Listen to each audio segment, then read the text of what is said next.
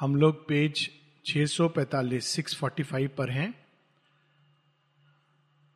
Death का argument है कि इस संसार में दिव्यता स्थापित नहीं हो सकती। और उस आर्ग्यूमेंट के कई बिंदु हैं। एक बिंदु जो वो अब बताने वाली है, वो ये है कि मनुष्य एक मनोमय प्राणी है।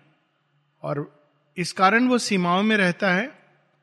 और किसी भी चीज़ की संपूर्णता को देख नहीं सकता। उस मन की भूमि एक खंड भूमि है, जैसे हमारी आँख एक साथ सब और नहीं देख सकती। और जो देखती है, ये सच है कि हमारी दृष्टि की सीमा ऐसी है कि जो सबसे महत्वपूर्ण चीज़ें हैं, वो हम नहीं देख पाते। हम शरीर को देख सकते हैं, विचारों को नहीं देख सकते, भावनाओं को नहीं देख सकते, आत्मा को नहीं देख सकते, जो सबसे महत्वपूर्ण है। जो जिनका अकल्ट विजन होता है, वो देख पाते हैं। एक्चुअली विचारों को ऐसे पढ़ते हैं, जैसे कोई लिपि आ रही हो। लेकिन मनुष्य के मन की यह सीमा है कि वो देख नहीं सकता है, जान नहीं सकता है, और इस मन को धारण जिस मनुष्य ने किया है तो वो कैसे उस परम चेतना को धरती पर लाके स्थापित करेगा? मृत्यु का ये आर्ग्यूमेंट है। इसी आर्ग्यूमेंट पर आगे बढ़ते हुए वो कहता है mind is the author spectator actor stage ये सब कुछ मन की रचना है। ये एक बहुत लंबा फिलोसफिकल विषय है, जिसमें एक सोच है कि मन ने ही ये सारी रचना की है। ये सोच का एक आधा सच है, क्योंकि हम हम ये दृष्टिगत जो हम संसार को देखते हैं, अनुभव करते हैं, वास्तव में एक तरह से मन के कारण हम उसको वैसे अनुभव करते हैं जैसे अनुभव करते हैं। हम चीज़ों के वस्तुता जो यथार्थ में वो नहीं अनुभव करते हैं। हम वैसे करते हैं जैसे हमारी सेंसेस इंद्रियाँ दिखाती हैं और हमारा मन उनको परसीव करता है। ये एक फैक्ट है। लेकिन ये कहना सही नहीं है कि मन ने ही पूरा रचयिता है, क्योंकि इसका अर्थ ये हुआ कि मनुष्य के आने के पहले संसार में कुछ नहीं था। ये बड़ा एक कॉमन सेंस का आर्ग्यूमेंट है। लेकिन उसको जो मन को ही सब कुछ मानते हैं, वो ये कहने लगते हैं कि वास्तव में कॉस्मिक माइंड है, वो उसने सारी रचना की है एक्सपेक्टेटर है। तो मन ने ही रचना की है, मन मन ही उसको एक्टर बन जाता है, उसमें भिन्न भिन्न पात्र बन जाता है, और मन ही स्टेज है। और इसको हम लोग इस तरह से देखें, क्योंकि मृत्यु इस आर्ग्यूमेंट को आगे बढ़ाएगा, कि अगर कोई एक किताब लिखता है तो किताब में अनेक अनेक पात्र होते हैं। अच्छे पात्र होते हैं, बुरे पात्र होते हैं, हर प्रकार के पात्र होते हैं, विदूषक होते हैं, हीरो, हीरोइन सब हैं उसके अंदर। जिस, जो ऑथर है, वो सबको एंजॉय कर रहा है, वो एक टोटालिटी को एंजॉय कर रहा है। लेकिन एक बार जब उसने किताब रख दी, लिख दी तो वो वापस उसको चेंज नहीं कर सकता, वो एक नई किताब लिख सकता है, लेकिन उस किताब को उसने लिख दिया है। और उसका, उसके बाद उससे कोई कंसर्न नहीं है। आप कह सकते हो कि, अरे, ये पात्र को पीड़ा हो रही है तो वो हंसेगा कहेगा, ये तो वास्तविक नहीं है, ये तुम्हारा एक भ्रम है, एक अज्ञान है। तो ऐसा ही कुछ आर्ग्यूमेंट हम लोग कई बार सुनते हैं और मृत्यु का ये आर्ग्यूमेंट है। माइंड इज़ द ऑथर लेखक भी वही है स्पेक्टेटर दृष्टा भी वही है एक्टर वही उन पात्रों में समाया हुआ है। स्टेज उसी ने पूरा कथानक, पटकथा स्टेज सब कुछ उसने सेट किया है। Mind only is and what it things is seen. ये संसार में और कुछ सच पहले वो केवल मैटर मैटर मैटर की बात कर रहा था।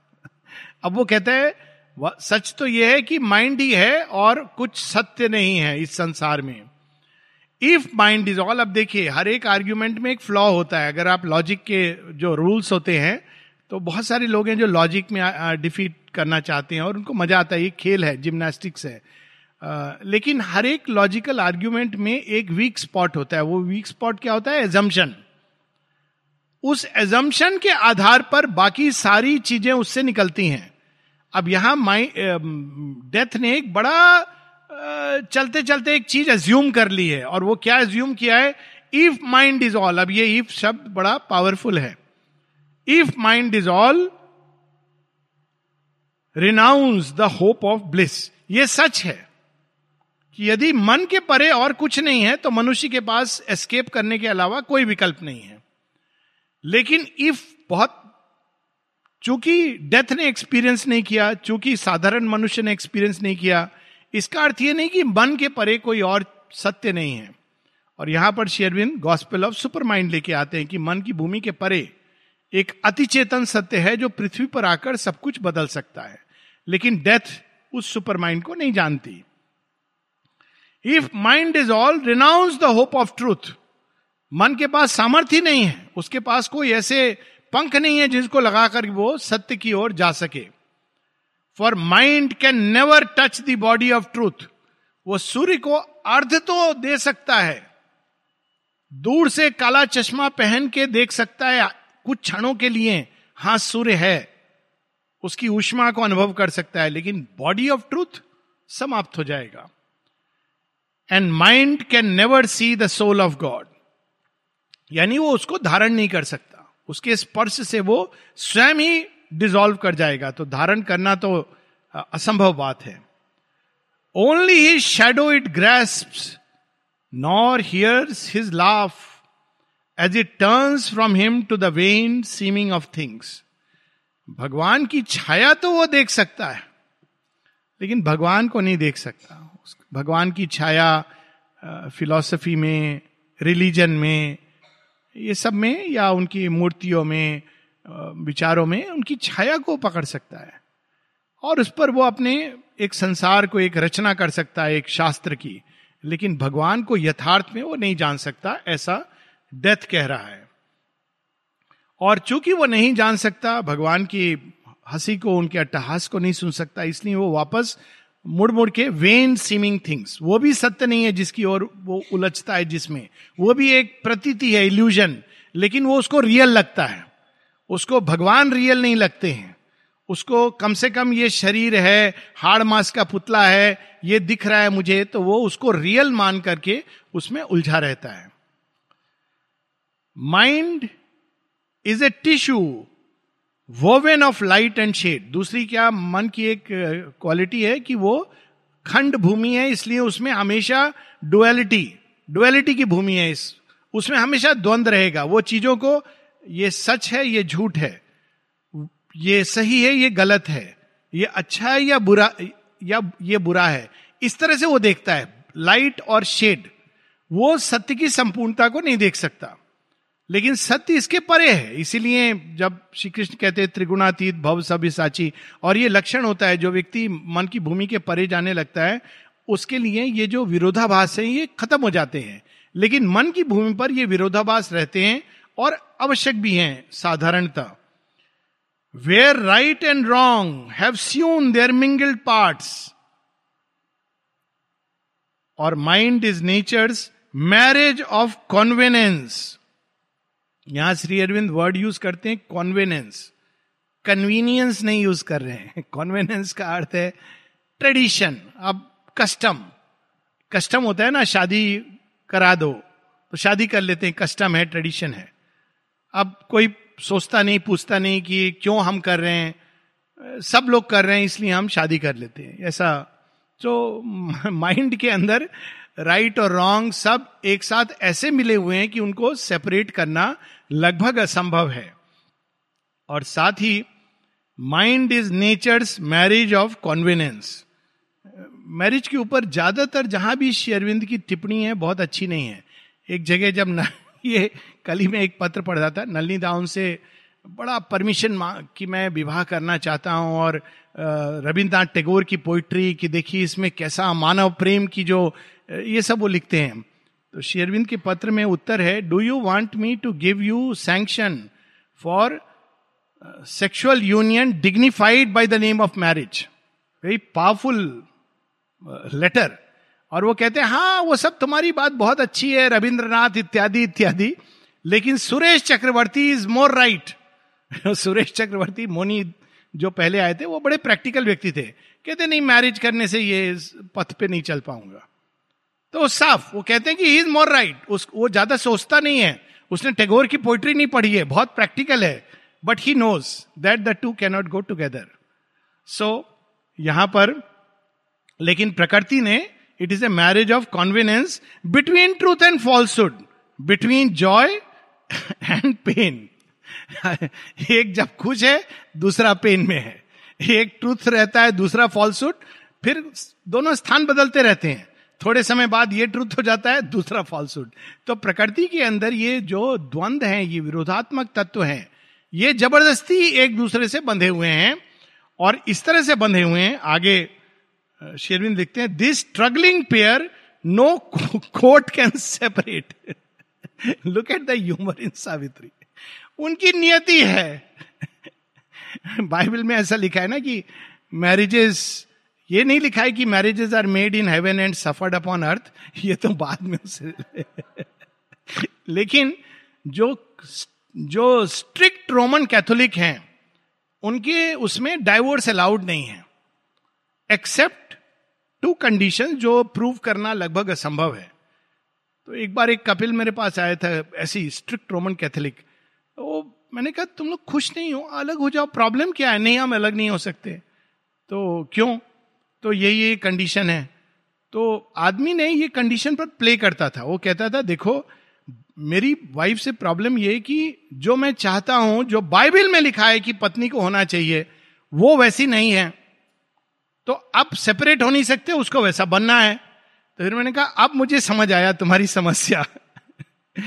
मैंने कहा, नेक्स्ट डे तुम अपनी वाइफ के साथ आओ। तो वाइफ भी आई। मैंने कहा अच्छा तुम वो वाला पार्ट निकाल के इसको दिखाओ जहाँ बाइबल में ये लिखा है कि पुरुष को कैसा होना चाहिए. तो वो कहता है, no sir, this I said मैंने बाइबल पढ़ी हुई है, ओल्ड टेस्टामेंट पढ़ी है, जहाँ का तुम ये चर्चा कर रहे हो।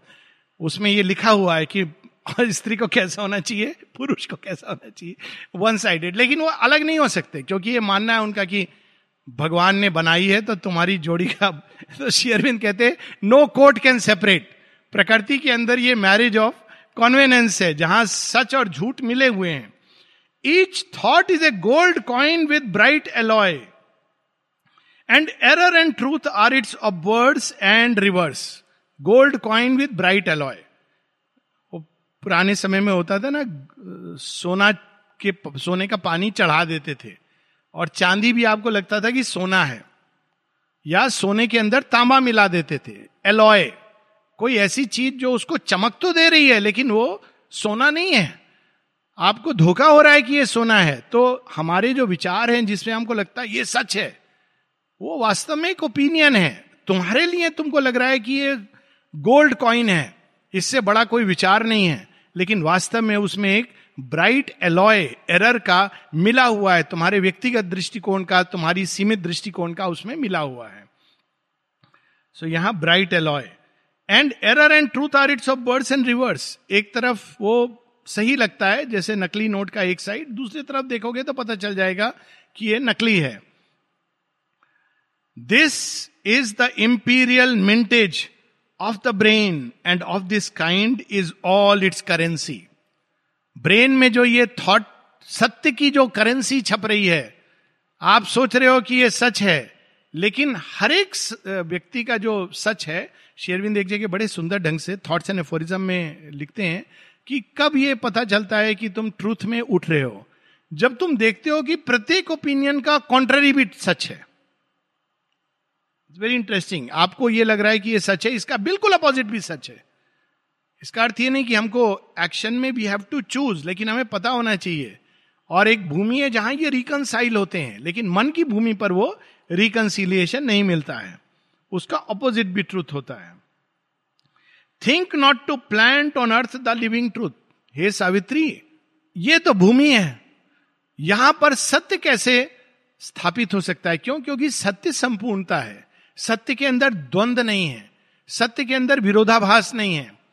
सत्य एक है, एकमेव है, लेकिन उसमें सारे अनेक अनेक एस्पेक्ट हारमोनियसली समाये हुए हैं। तो वो जो है, जो परफेक्ट हारमोनी है परफेक्ट यूनिटी है परफेक्ट मल्टीप्लिसिटी है, जिसमें टोटेलिटी है, वो इस खंड भूमि में आ ही नहीं सकती। वो जैसी आएगी, मनुष्य उसको एक तरफा फिलॉसफी में कन्वर्ट कर देगा। और ऐसा ही हुआ है। जब भी किसी ने एक सत्य को धरती पर प्रकट किया है, मनुष्य ने उसको एक आंगी, एक तरफा विजन में टर्न कर दिया है चेंज कर दिया है। Think not to plant on earth the living truth dead truth हो सकता है स्थापित. रिलीजन्स डेड ट्रूथ कभी किसी ने उसको रियलाइज़ किया. बाद में जो रियलाइज़ किया और कहा, किताब में छपा, उसके आधार पर किसी ने उस पर एक रिलीजन खड़ा कर दिया. लेकिन जो ऋषि ने देखा, यदि आप उसको अनुभव नहीं करेंगे, उसके दिशा में नहीं जाएँगे तो केवल एक डेड ट्रूथ बन जाएगा. लिविंग ट्रूथ को आप इम्प्लांट नहीं कर सकते क्योंकि लिविंग ट्रूथ किसी भी फिक्स्ड डॉगमा में, किसी भी नैरो वन साइडेड ओपिनियन में बंधा नहीं है। Truth comes not there but only the thought of truth think not to plant on earth the living truth or make of matter's world the home of God truth comes not there but only the thought of truth God is not there but only the name of God. मंदिर हैं, पुजारी हैं, मूर्ति है, नाम है भगवान का, ये सब है। लेकिन भगवान वहाँ से गायब हो चुके हैं। कहानी है ना एक। चर्च में बैठ करके कोई बड़ा दुखी एक ब्लैक व्यक्ति तो भगवान प्रकट हुए यीशु मसीह के रूप में, क्योंकि जिस रूप में आप पुकारोगे, उस रूप में प्रकट होंगे। लेकिन हम लोग सोचते हैं, वैसे ही एक ही रूप है। कहते हैं, वत्स, क्या तक कठिनाई है? तुम दुखी क्यों हो? मेरे, ये चर्च में आके। कहता है, इन्होंने मुझे कह दिया है, कल से तुम इस चर्च में नहीं आ सकते हो, क्योंकि अब ये केवल व्हाइट मैन यहाँ जा सकता है। ब्लैक्स का चर्च अलग है। ये ये फैक्ट्स हैं हिस्ट्री के। तो अब तुम यहाँ नहीं आ सकते और देखिए प्रभु, मैंने यहाँ पाँच साल मेहनत की है। इसको मैंने गड्ढा खोद के खड़ा करने तक मेरी, मेरा रक्त गया इसके अंदर। ये कह रहे हैं कि मुझे यहाँ से कल चले जाना होगा। तो यीशु मसीह कहते हैं बहुत अच्छी बात है। You are in good company मुझे तो इन्होंने पहले ही निकाल दिया। तुमको तो आज निकाल रहे हैं। चलो, हम दोनों मिलकर के घूमेंगे। जहाँ तुम हो, जहाँ मैं हूँ, वहीं चर्च है, वहीं देवालय है, वहीं मंदिर है। ये कोई बाहर की चीज़ नहीं। तो यहाँ पर, लेकिन हम वो तो फिक्स कर देते हैं, लेकिन भगवान वहाँ से गायब होते हैं। भगवान की जगह एक मोटा पंडा वहाँ बैठ जाता है। पांडे नहीं, पंडा।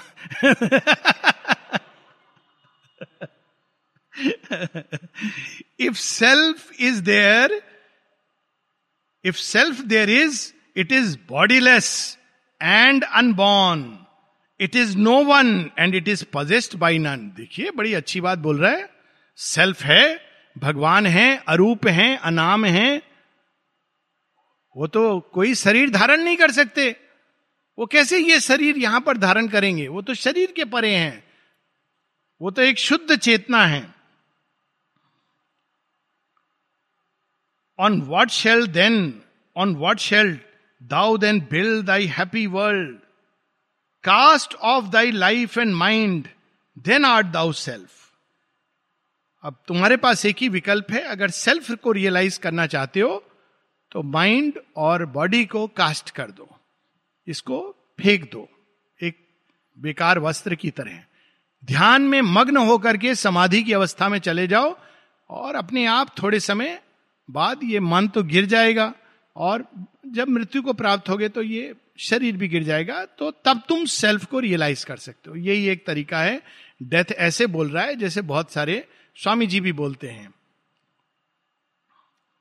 An all seeing omnipresence stark alone if God there is he cares not for the world all things he sees with calm indifferent gauge हो सकता है भगवान हो लेकिन उसका देखा है कभी कोई लेना देना संसार के साथ। वो विशाल अति विशाल चेतना।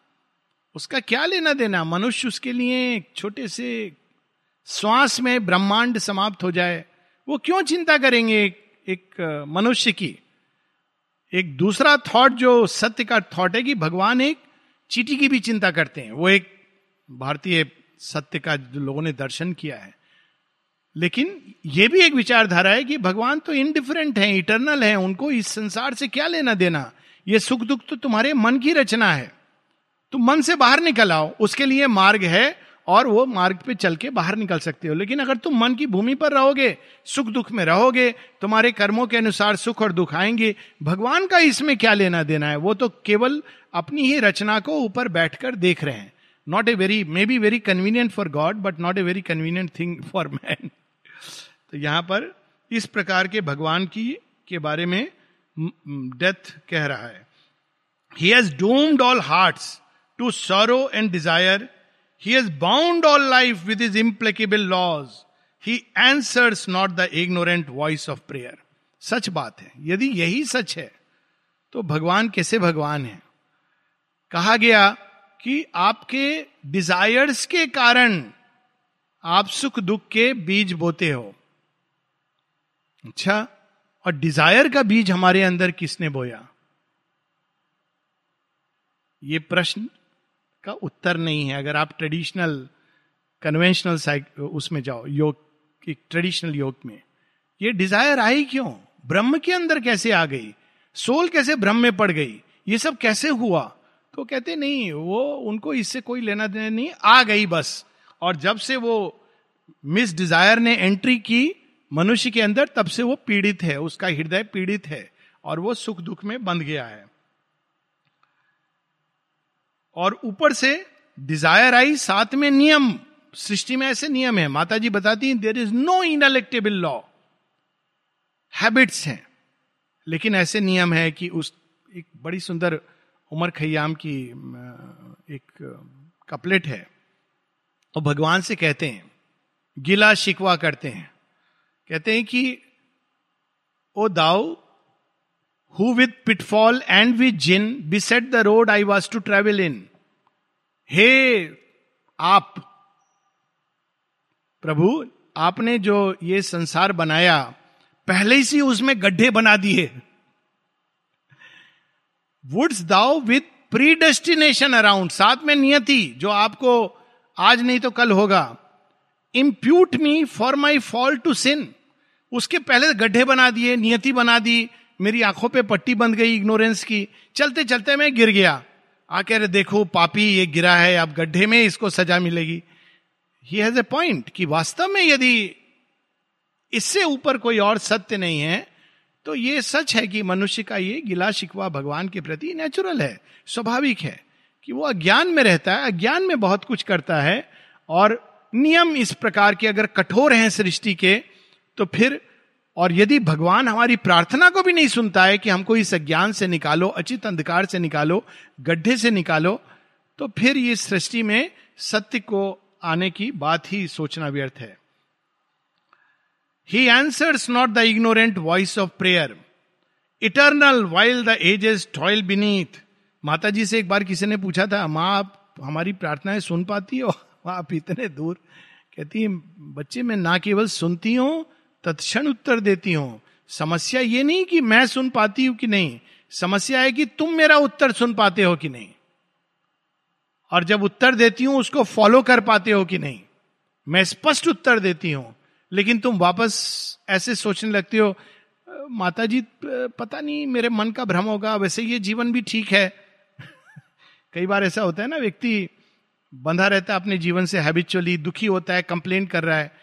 तो भगवान कुछ ऐसा करते हैं जिससे वो उससे फ्री हो सके। फिर जब वो सिचुएशन बनती है, कहते हैं, आप कितने निष्ठुर हो, कठोर हो? मैं तो देखिए, ये जीवन कितना अच्छा था। आप मुझे क्यों इससे हटा रहे हो? तो भगवान कहते हैं, ठीक है, फिर तुम उसमें जाओ।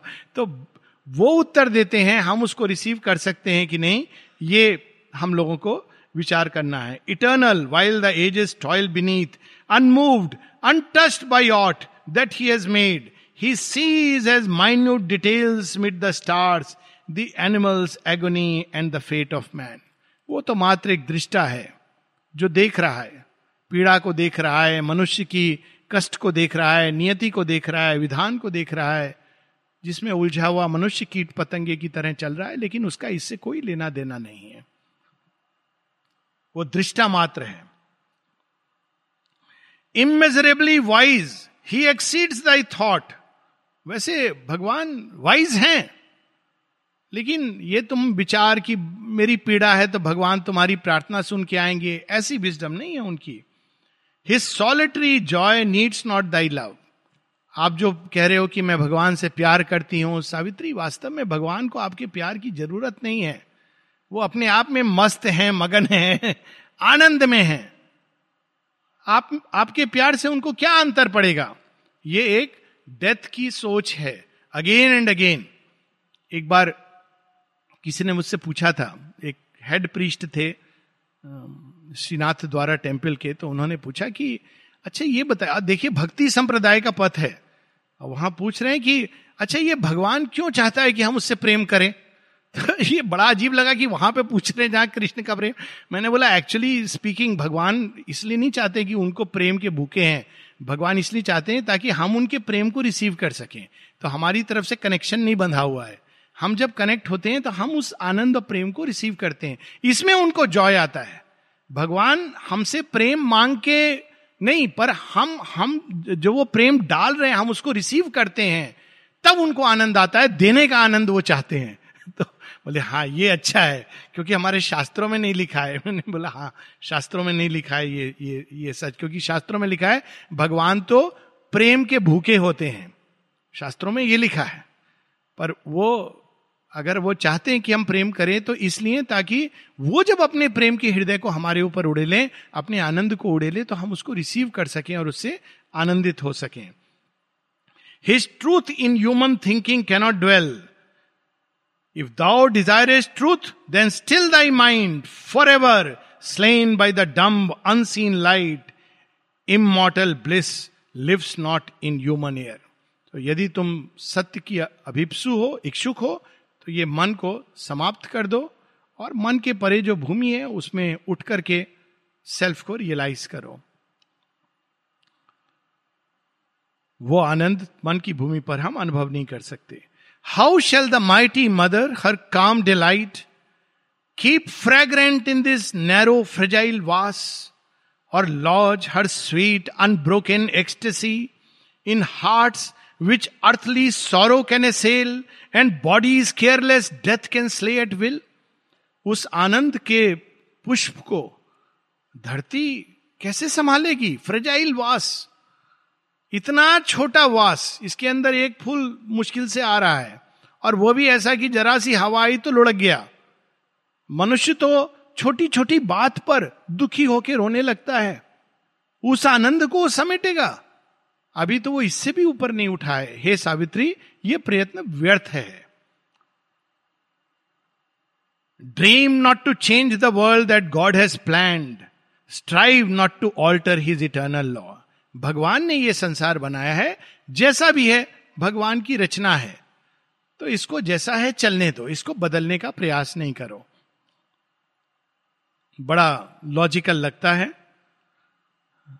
लेकिन इस लॉजिक में बहुत सारे फ्लॉज हैं, वो सावित्री रिवील करेंगी बाद में।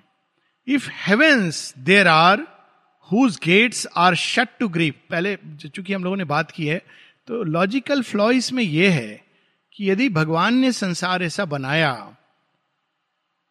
तो अगर भगवान ही हम, अगर हम ये मान के चले भगवान ने ही सब कुछ कर रहे हैं, ये एक विचार है, उसका भी अपना औचित्य है तो भगवान ने ये संसार बनाया, लेकिन यदि भगवान ने हमारे अंदर ये इच्छा जगा दी कि इसको बदलो तो भगवान का प्रयोजन इसको बदलना है।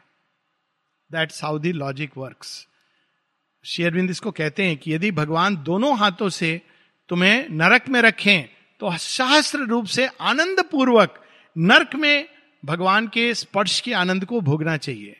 पर यदि वे एक हाथ से हमको नरक में डालें और दूसरे से स्वर्ग की ओर उठा रहे हों तो हमको अपना सारा ज़ोर स्वर्ग की ओर आरोहण में लगाना चाहिए। अगर हमारे अंदर वो भाव डाल देते हैं कि चीज़ें बदलनी चाहिए तो इसका मतलब कि अब उसको बदलने का समय आ गया है। कम से कम हमारे लिए उसका समय आ गया है। If heavens there are whose gates are shut to grief there seek the joy thou couldst not find on earth तुमको जॉय चाहिए, प्रेम चाहिए, जो कभी क्षय नहीं होता हो तो स्वर्ग में सुना है, ऐसा होता है। तो तुम वहाँ जाकर दरवाज़ा खटखटाओ, देखें, शायद तुम्हारी आइडेंटिटी कार्ड देखकर वो लोग कह दें कि हाँ ठीक है, आप आ जाओ, सदैव स्वर्ग का आनंद भोग करो। और in the imperishable hemisphere where light is native and delight is king and spirit is the deathless ground of things choose thy high station child of eternity तुम कह रही हो कि तुम अमृत तत्व की संतान हो, शाश्वत की संतान है, हो सकता है। तो फिर वहाँ जाओ, अपने घर में जाओ।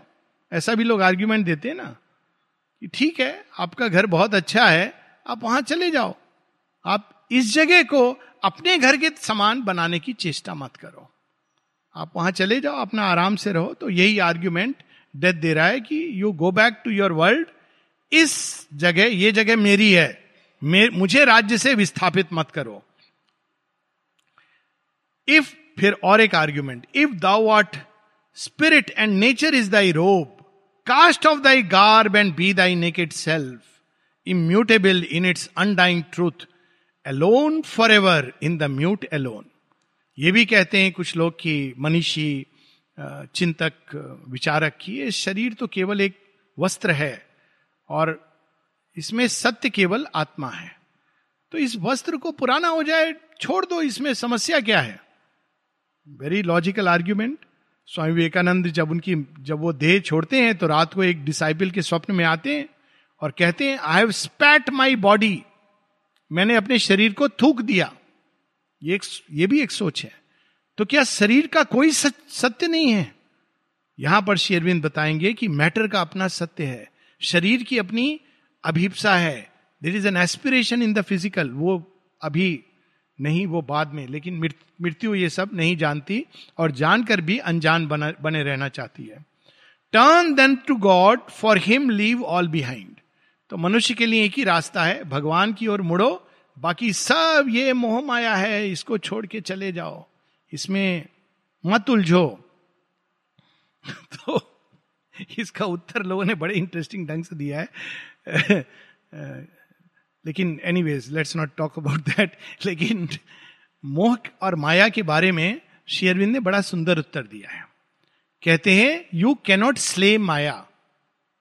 आप माया को समाप्त नहीं कर सकते हो। Why because it is the maya of the lord मायाधिपति कौन है? स्वयं श्री कृष्ण है। कहते हैं, मेरी माया है। तो हम क्या कर सकते मोह को स्ले कर सकते हैं। यू कैन स्ले मोह। और जब हम मोह को स्ले करते हैं तो क्या प्रकट होता है मोह की जगह?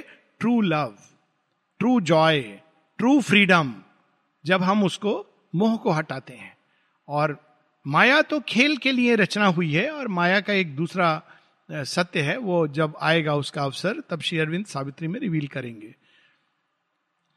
Turn then to God for him leave all behind forgetting love forgetting Satyavan annul thy self in his immutable peace ना कोई सावित्री है, ना कोई सत्यवान है, इस मोह माया में मत उलझो। भगवान की ओर चली जाओ, हे सावित्री, वहीं जाके शांति तुम्हें मिलेगी। सत्यवान को भूल जाओ, वो मर गया है, उसका तुमसे कोई लेना देना नहीं था। बस इतने ही समय का खाना पीना, इतने ही समय का कर्मों का हिसाब किताब साथ में था। Annul forgetting love forgetting Satyavan annul thy self in his immutable peace O soul drown in his still be attitude for thou must die to thy self to reach God's height I death am the gate of immortality इसको तो मैं, सत्यवान को मैंने मुक्त मुक्त कर दिया है, मोक्ष दे दिया है।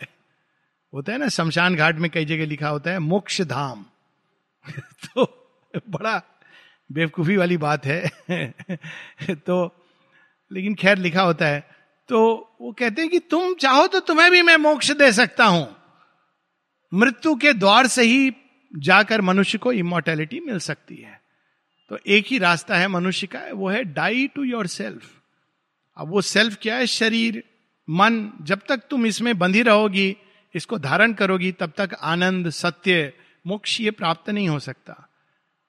इसको हटा दो, फेंक दो, दूर कर दो तो तुमको मोक्ष प्राप्त होगा, आनंद प्राप्त होगा। अब देखिए ये कितने पॉइंट ऑफ़ व्यू से डेथ कह रहा है।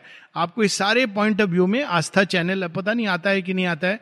अभी बहुत सारे हो गए मल्टीप्लाई उनमें स्वामी जी बहुत बड़ी बड़ी मालाएँ पहन करके सुनने को मिलेगा। तो समझ जाइएगा लेकिन कि मालाओं से भ्रमित मत होइएगा, भगवा वस्त्र से भ्रमित मत होइएगा, पीछे लिखा होगा श्री श्री एक हज़ार आठ बार, इससे भ्रमित नहीं होना चाहिए। केवल वो सुनिए वो कह क्या रहे हैं। और उसको अपने विवेक पर परखिए, अपनी भीपसा से देखिए और आपको पता चल जाएगा कि where is truth and where is falsehood क्योंकि मनुष्य के अंदर एक विवेक नाम की चीज़ है, अगर हम उसको भी जागृत कर लें तो वी कैन सी कि ये वस्त्र तो इसने धारण किए हैं, साधु के, लेकिन इसकी सारी बातें असाधु हैं।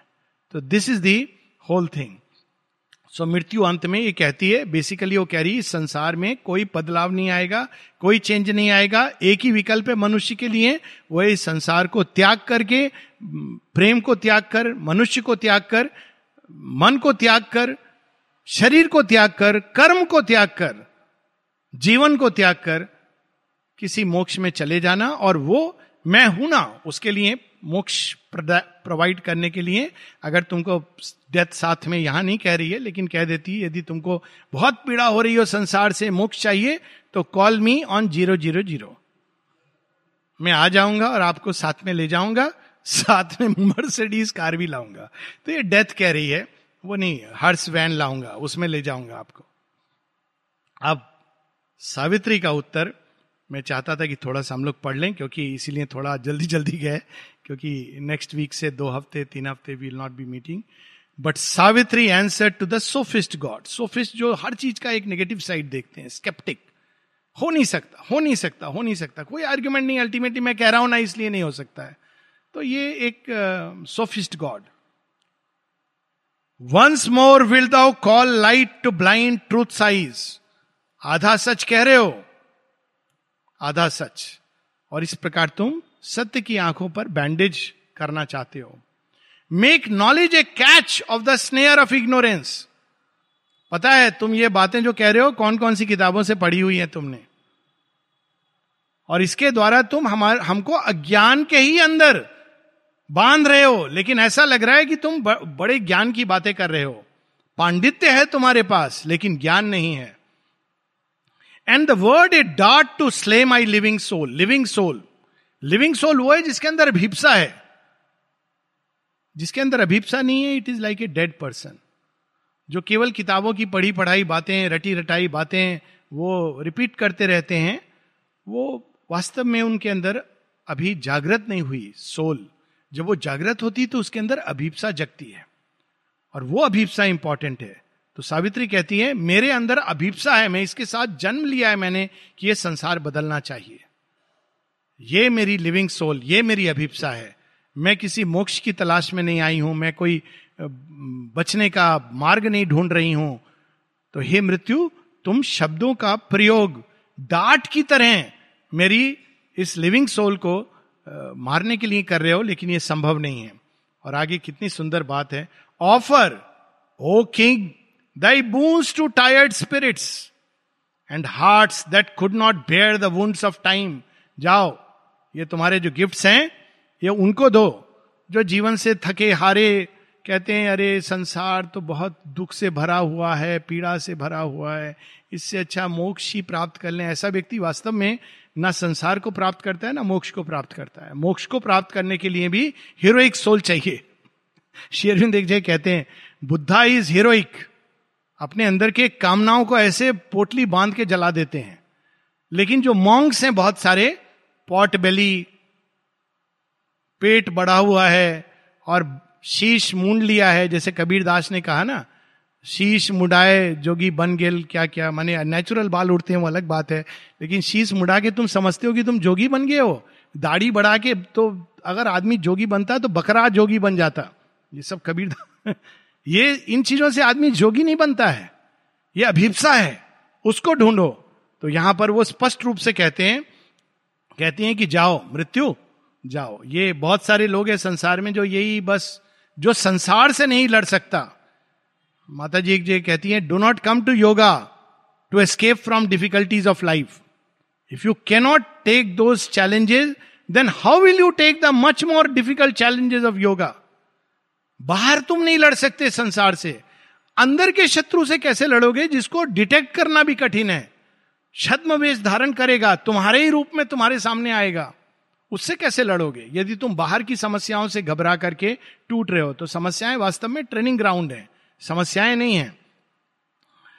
Let those who were tied to body and to mind tear of those bonds and flee into white calm crying for a refuge from the play of God मैंने तो भगवान की लीला देखी है।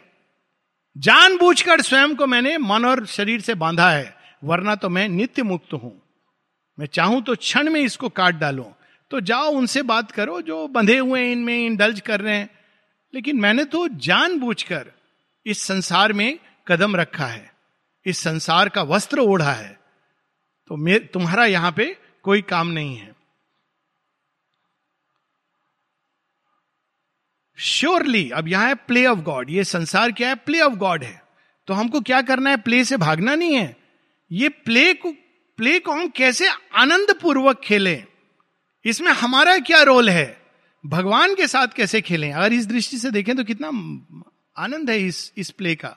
लेकिन हमको पता नहीं है हमारा रोल क्या है, इसके रूल्स ऑफ़ द गेम पता नहीं है। गेम क्या है ये भी पता नहीं है। हमको लग रहा है गेम है गोल करना। गेम है ही नहीं। सक्सेस फेल्योर का ये गेम ही नहीं है। भगवान के साथ खेल रहे हैं। इट्स डिलाइट इसका एक ही प्रयोजन है delight multiplying the delight in every which way success failure इसका था ही नहीं कभी एम। तो हम लोग पहले तो कंफ्यूज हैं कि हम हम हमको किधर ये खेल कैसे खेला जाए। और फिर एक टच uh, ऑफ़ uh, वो भी है satire surely thy boons are great since thou art he exclamation mark हा मृत्यु तुम तो भगवान ही हो। अब इसमें एक सत्य भी है क्योंकि सावित्री कभी झूठ नहीं बोलेंगी। सत्य क्या है? वी आर ऑल गॉड हाँ तुम भी भगवान हो। श्योरली तो तुम तुम भी ग्रेट तो हो जैसे रावण कहता था ना अहम ब्रह्मास्मि। झूठ नहीं कहता था।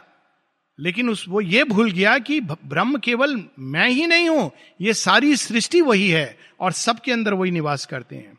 इस कारण उस, उसको धोखा हुआ था। Surely thy boons are great since thou art he but how shall I seek rest in endless peace who house the mighty mother's violent force her vision turn to read the enigma world मैं तो काली की प्रचंड चेतना को लेकर, अग्नि को लेकर इस संसार में आई हूँ। मैं कैसे उस शांति की खोज में वहाँ जाकर खो जाऊँ, जबकि मैं तो आई ही हूँ संसार को बदलने के लिए। Her will tempered in the blaze of wisdom sun and the flaming silence of her heart of love मेरे हृदय में महाकाली की प्रचंड अग्नि है और वो प्रेम धारण करके आई हूँ जो तब तक चैन से, शांति से रेस्ट नहीं कर सकता, जब तक भगवान का एक एक कण में भगवान का काम नहीं हो जाता और ये संसार उनकी पूर्ण अभिव्यक्ति नहीं बन जाता। तब तक मेरे लिए विश्राम नहीं। यहाँ हम लोग टेम्पररी विश्राम लेंगे, लेकिन हनुमान जी की वो बात याद आती है जब वो जा रहे हैं लंका तो मैनाक पर्वत उठ के कहते हैं, प्लीज़ आप रेस्ट कर लीजिए, आप भगवान के काम के लिए जा रहे हैं। थोड़ा यहाँ बैठिए, मैं आपको फल फूल दूँगा। तो हनुमान कहते हैं बिना राम के काज के मोहे कहा विश्राम? जिस कार्य के लिए जा रहा हूँ, पहले वो तो कर लू। विश्राम तो बाद में है ही, वहीं से तो मैं आया हूँ। तो वो कहते हैं अच्छा थोड़ा तो मेरी बात सुन लीजिए। तो अपने दो उंगली को रख करके आगे चले जाते हैं। तो ऐसे ही हमारा होना चाहिए कि चाहे हज़ार बर्थ क्यों ना लेनी पड़े, जब तक ये पूरी सृष्टि दिव्य नहीं हो जाती, हम लोग अपने पथ से और अपनी अभिप्सा से पर डटे रहेंगे। यहाँ पर हम लोग रुकेंगे। नेक्स्ट वीक क्लास नहीं है, लेकिन नेक्स्ट वीक सावित्री भवन औरविल में 19 मई को साढ़े पाँच से साढ़े छह तो we will meet after two weeks I think वो सेकेंड थर्ड फोर्थ होगा ऐसे मार्च मार्च का जो पहला वेडनेसडे होगा मार्च का, उसमें हम लोग मिलेंगे दोबारा।